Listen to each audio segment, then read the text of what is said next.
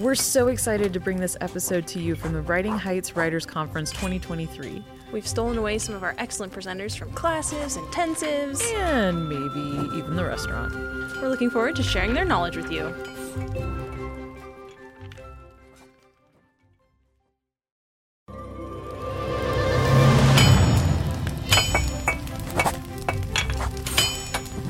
Hello, and welcome to the Writing Forge, where we discuss tips and tricks for honing your writing. I'm Bonnie. I'm Miranda. And we're your hosts. Let's, Let's get, get, into it. Welcome back, everyone. Today we've got Traci L. Jones. Thank you for joining us today. Oh, my pleasure. Um, we're going to talk, Miranda was excited, we're going to talk about backstory, character stuff. Okay. Um, but first, you get to tell us a little bit about yourself, how you got to where you are in the writing world. How I got to where I, well, um, my mother gave me, we won't go back this far, I promise, but my mother did give me a typewriter when I was in fourth grade, That's which awesome. is when I wrote my first story over Christmas break skip all the way to college. I was going to be an English major, and I took an upper division class my first semester as a freshman and bombed it. It was Shakespeare, and my English professor told her I was told me I was a horrible writer. Gosh, that's a bad so, professor. yeah, it was. So I changed my major to psychology and did not take another English class until last semester, senior year. You know, and then went into the workforce, blah, blah, blah. But when I was about 35, I felt like something was missing. And what was missing was writing. So I was flipping through the, the newspaper, that was how long ago it was, and I saw a writing certificate that the University of Denver was offering in creative writing, and I started taking classes. And in one of those classes, one of the homework assignments turned into the first chapter of my first published novel. And from then, uh, be- the first novel that I wrote actually won a Coretta Scott King John Steptoe New Talent Award.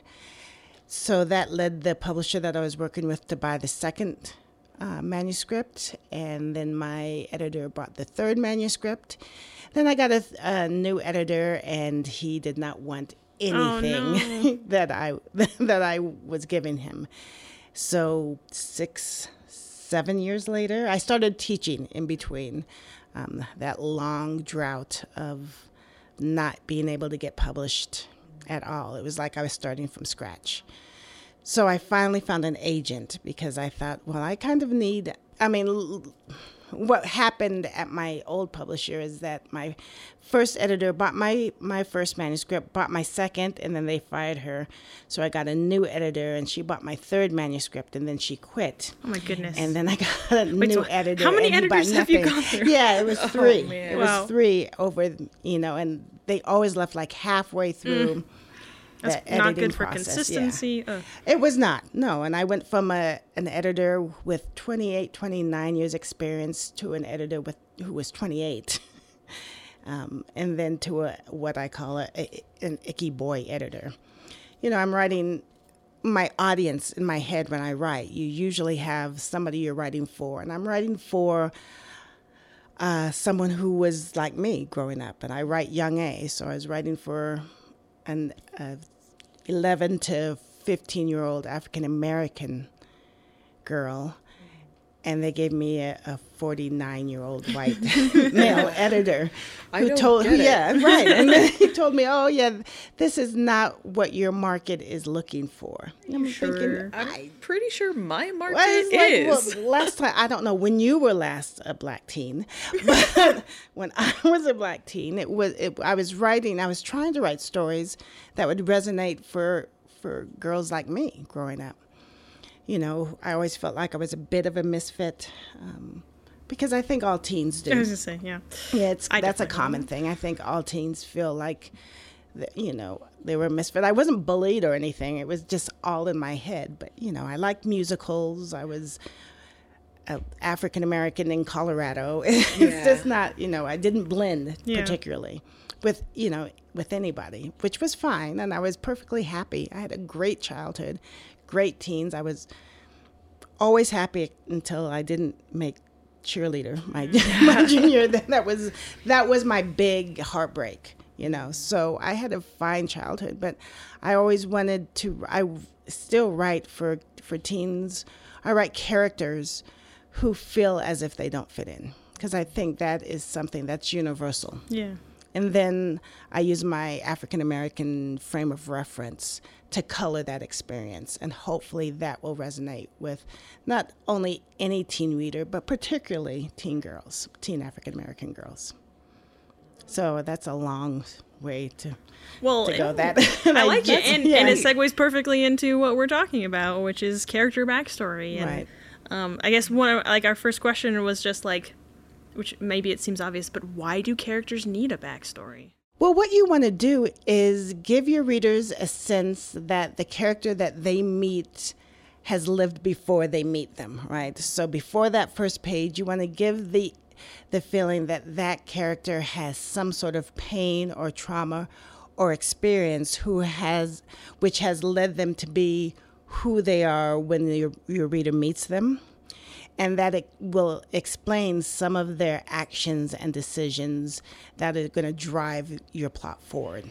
Well, they and they need to feel like they're already alive, right? And that you, are not building them on the page. Right. They need, and it helps to to make your character feel authentic, right? And it helps you as a writer too when you need them to be afraid and it's something that normally people wouldn't be afraid of. Then you can be like, well, she's afraid of this because when she was five, she was locked in a closet and it gave her that tra- trauma and that pain. So now you can use that as a plot point, right? And you, you're not, and it doesn't feel like you're just, your hands are in there. It feels feels natural for that character to have that pain and the reader knows that because you you've seen a flashback or in the past they've talked about well you know i am definitely afraid of dogs because when i was visiting a friend their dog attacked and now even puppies scare me and so now i can't go in there and do whatever. Right it gives you as a writer a literary device to push your, your narrative and push your your character forward and raise the stakes and increase tension. Yeah. Well, and it helps it helps your reader be invested in the character right. too because them feeling believable, them them being authentic, like we are believable people because we are real. And right. so it's easier to connect with someone that you feel like is real and then you're interested in their story and and even just having the backstory like you have to do other stuff too, but even just that will help propel the reader through right. the rest of the, the plot. And often it gives the reader, you know, something to really resonate with like oh yeah me too yeah, yeah. i am deathly afraid of moths and it is moth season and i cannot go outside right so it gives and it also helps you create a character arc right it gives you gives you something to um, create change you know from the beginning of the book you're like okay you have this background trauma. Let's see if we can work through it as the story progresses. And so when you're at the end of the end of your your story, end of your plot, your character has grown. Right. Right. It gives them something to grow from. So, where, when do you create backstory for your characters? Because I know also as a writer, I tend to like, um, I don't always have their full backstory developed, but then like I'll, I'll kind of start with like bits and pieces. I'll kind of start the story, kind of do some backstory, kind of start the story, kind of do some backstory. But I've got uh, a couple of writer friends who they have got the whole history of the person from birth till now and it is written now and we're honestly i think all that varies right it's like each book is almost like your own kid right and mm-hmm. you don't sometimes you don't even know what you're you think you have an idea of what this kid is going to be. And as as you're writing you're like oh i don't know where that came from but okay it's almost sometimes if you're lucky like during those really peak writing experiences it's just flowing it's almost like your character is just allowing you to tell their story and sometimes it's work. Sometimes it's work. And sometimes you work yourself into a corner and then you can use your then you're like i got to create a reason. Yes. Right? Yeah. so i think it really varies. And i think you know each time you write some there's some things that feel very organic. Like you just know like oh i just know this this is why this character is here and i can use this and this is what i'm going to do. And sometimes you have a plot and you're like trying to create a character to push that plot that you want to tell, right? Sometimes you have a story, but not the character. And sometimes the character emerges fully formed in your head. So really, it's it's book to book, um, and sometimes it's during the editing process, Mm, yeah. right? It, something doesn't quite feel right, and you're like, why doesn't this feel authentic? Why does it feel like I was just in there, you know, Yeah. forcing it? And you have to go back and edit and create a backstory to make it feel right. So I don't know that there's ever a rule of thumb with writing. Yeah, I agree.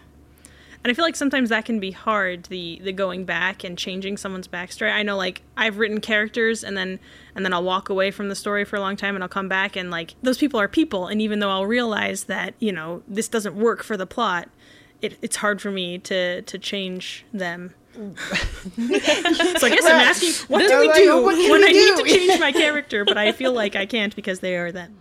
There's an exercise that I'll do tomorrow at the seminar where um, I ask everybody to write down significant and insignificant backstory elements. Because as a writer, there are things you know about your character that make that, for reasons you don't even know why, that have no bearing and are not going to make it into the book, but you just happen to know them. And then there are significant things, the backstory uh, that you know that you actually use. And then I ask them to say, well, is this going to be revealed during dialogue? Is this revealed during a flashback? Like, how are you going to use this backstory? Because backstory in and of itself slows your pacing Right. Yes. because it's exposition and flashbacks in and of themselves just really slow your patient because you're pulling the reader out of your pushing forward narrative and taking them back in time. So it has to you have to do that for a reason. A good reason. right. And so when you when the reader comes back to the present you have to have a changed present right? Because now the reader understands something or sees something and knows something that was different before the flashback. Yeah, I'm always telling people that flashbacks are really hard to do well.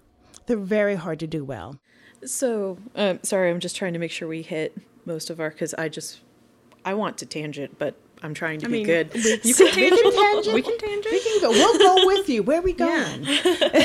So flashbacks are hard to do well. Right. What are some other tools to convey backstory? Because there's there's always dialogue, like but Dialogue is quick and easy, right? yeah. Yeah. Well, you know. I- But how I- do you how do you avoid? Um, I don't know, and this is probably dating this episode a little bit, but how many people have seen the new D and D movie, the Dungeons Oh, no, and I haven't Dragons? I haven't seen it yet. yet, I think it's good. Um, there's uh, this shouldn't be a spoiler, but there's a point at the beginning where he's like, "Well, let me tell you my backstory," and he actually basically starts with that and kind of goes through. And because it's a movie, I think it worked because we have visuals You to have go with it. Right. Well, and he hung a lantern on it. And he hung a lantern on it. Um, but there's they they definitely created a situation where it's like, why are you here? Justify, da da da da. And he's like, well, it all starts with, and and he goes on. I think it's for it's not quite ten minutes, but it's it's definitely a lengthy, lengthier intro. But they punch it with humor and stuff like that. But in a novel, I don't think that would work because it's like, well, let me tell you how I came to be here. Well, it's almost as, as I mean, you could do that. Like there is um has anyone read the the book The Invisible Life of Addie LaRue?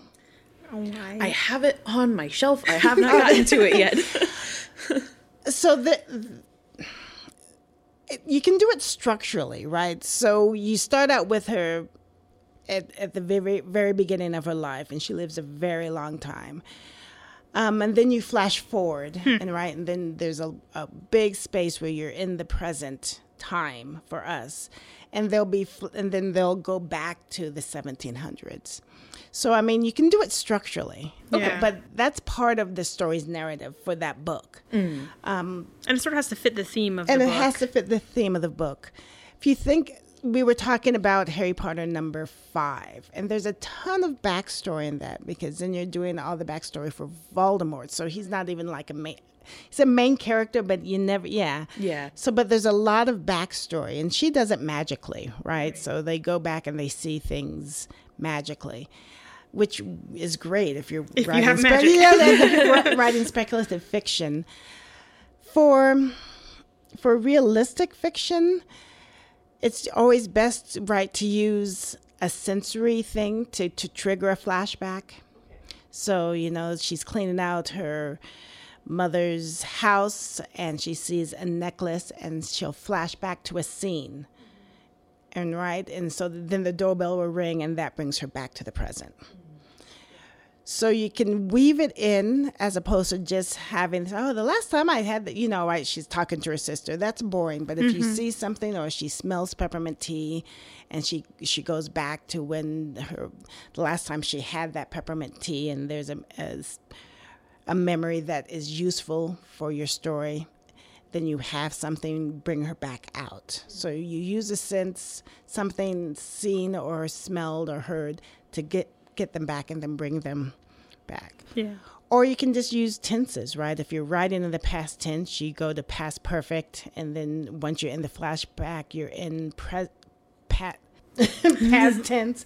I have a whole chart because it's really confusing. Yes. it's the had had. You know, they, mm-hmm. they had had they had done this con before, where he had even bought, gotten a baseball glove, and they had, and no one had noticed when they did such and such and then you can bring it Yeah. back with the past tense. So you can use tenses. Okay. Well, the nice that- thing with that, oh, Go ahead. I was gonna say like the, when you use the had like that, and I'm also blanking on the official term. I think yeah, like past perfect or It's something. past perfect, but I- yeah. yeah. Um, and you you only have to use that for like a sentence or A two, sentence or and then two. you can do the rest in, In- regular past right. tense, and then you can do a sentence or two to bring it back. Right. That is A exactly what I was going to Yeah. ask because I have gotten dinged by many a by many a critique group um, or other people that are like, "This is passive writing. This is passive writing." I'm like, "Yes, it is in the past." Like that is- right. So yes. So it has to. Yeah, it's not happening now. And so Yeah. my my question was going to be, how long do you get away with that? But you Yeah. just answered that Yeah, it's, nicely. yeah. it's very quick and it has to be those short little